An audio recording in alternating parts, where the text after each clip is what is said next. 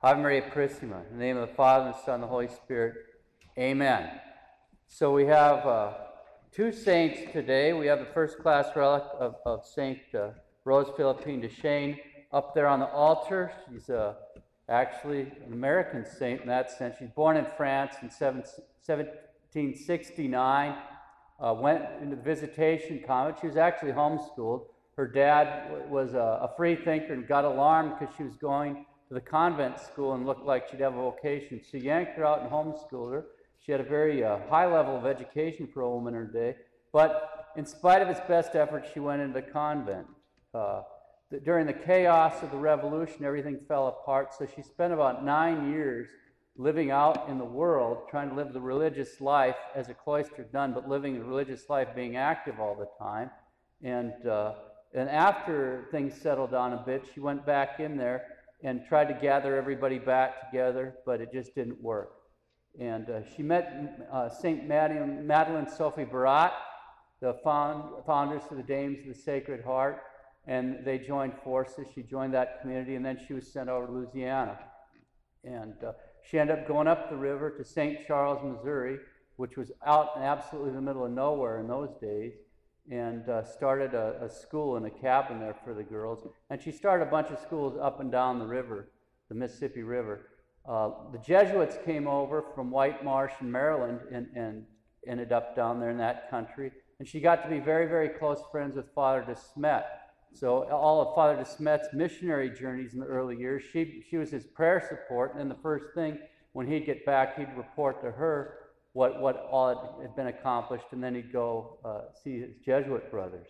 Now, they made a deal that whoever died first would do something. I don't know, we don't know what it was, but uh, he told the bishop he knew that she was in heaven because uh, whatever it was, it got accomplished. So he knew right away when he died where it was on the missions because whatever deal they had made, it, it came through any rate, uh, she died about 1852. I know early on she was incorrupt. That's no longer true, but she's uh, there in, in St. Charles.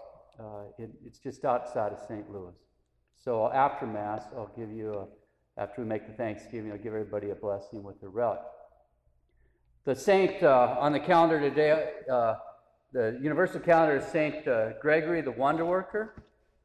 He's uh, a native of, it, would be now called something like Niksar or something, uh, Neo Caesarea in, in uh, what's now Turkey. He's a pagan kid, uh, and, and, when he got older, he, got, he went to school. He started being schooled by uh, Origen. His sister got married some important Roman official in Palestine, so he went there.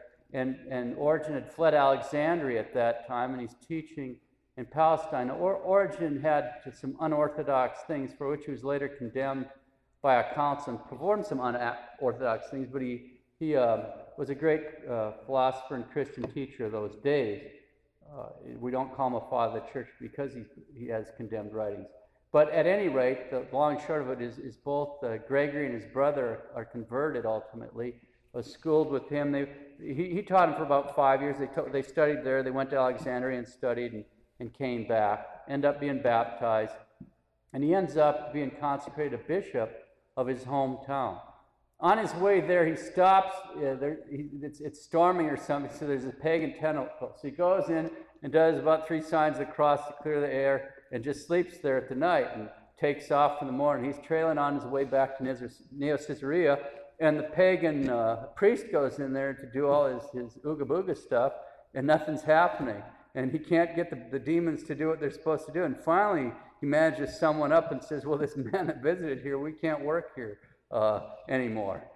And he thought, You got to be kidding me. So he takes off running after him and, and finds him and, and says, What have you done? You know, I'm going to report you to the emperor. My, my, my oracles aren't speaking anymore, etc. And he's throwing a fit. And so Gregory listens to us, says, Well, they'll obey me. So he writes a little note. He says, Gregory to Satan, enter. And uh, the guy takes it back, and everything works. And that astonished him so bad, he went back to see Gregory and said, Who are you? You know, that you can just order these things around. And, and, and so he starts telling about Christ, and, and actually, they, all the, and so the, the, the pagan priest is listening, but he didn't believe it. Said, Well, if you're, if you're so powerful, take that rock and put it over here somewhere. So Gregory, and his prayers, and the rock moved, and they go, Okay. The guy ended up becoming one of his deacons.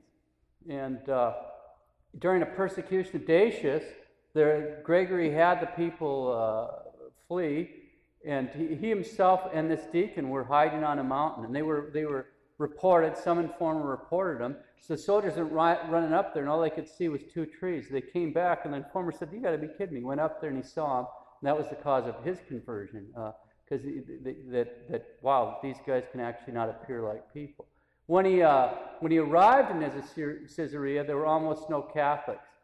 And uh, by the time he left, he was laying on his deathbed. They told, they told him there's 17 pagans left. When he arrived, there had been 17 Catholics. When he died, there were 17 pagans. Amazing conversion. There's a lot of other stories. I'll mention two others because it's just coming to me. The reason for the gospel today about moving the mountain is there was a church they were going to build that had a hill there, and so St. Gregory wanted to build a church, so he just ordered it and it moved. That's why we have that gospel right there. And another one in the breviary, these are in the breviary as well, is uh, there were two brothers arguing over lake on the property, and they were, you know, it, they're going to have a battle over whose lake it was. So by his prayers, the lake went away. It left the land, but yeah, just the shore and all that. All the water evaporated overnight, went wherever St. Gregory sent it, probably into the ocean. Anyway, he's one of those great saints uh, died in 270.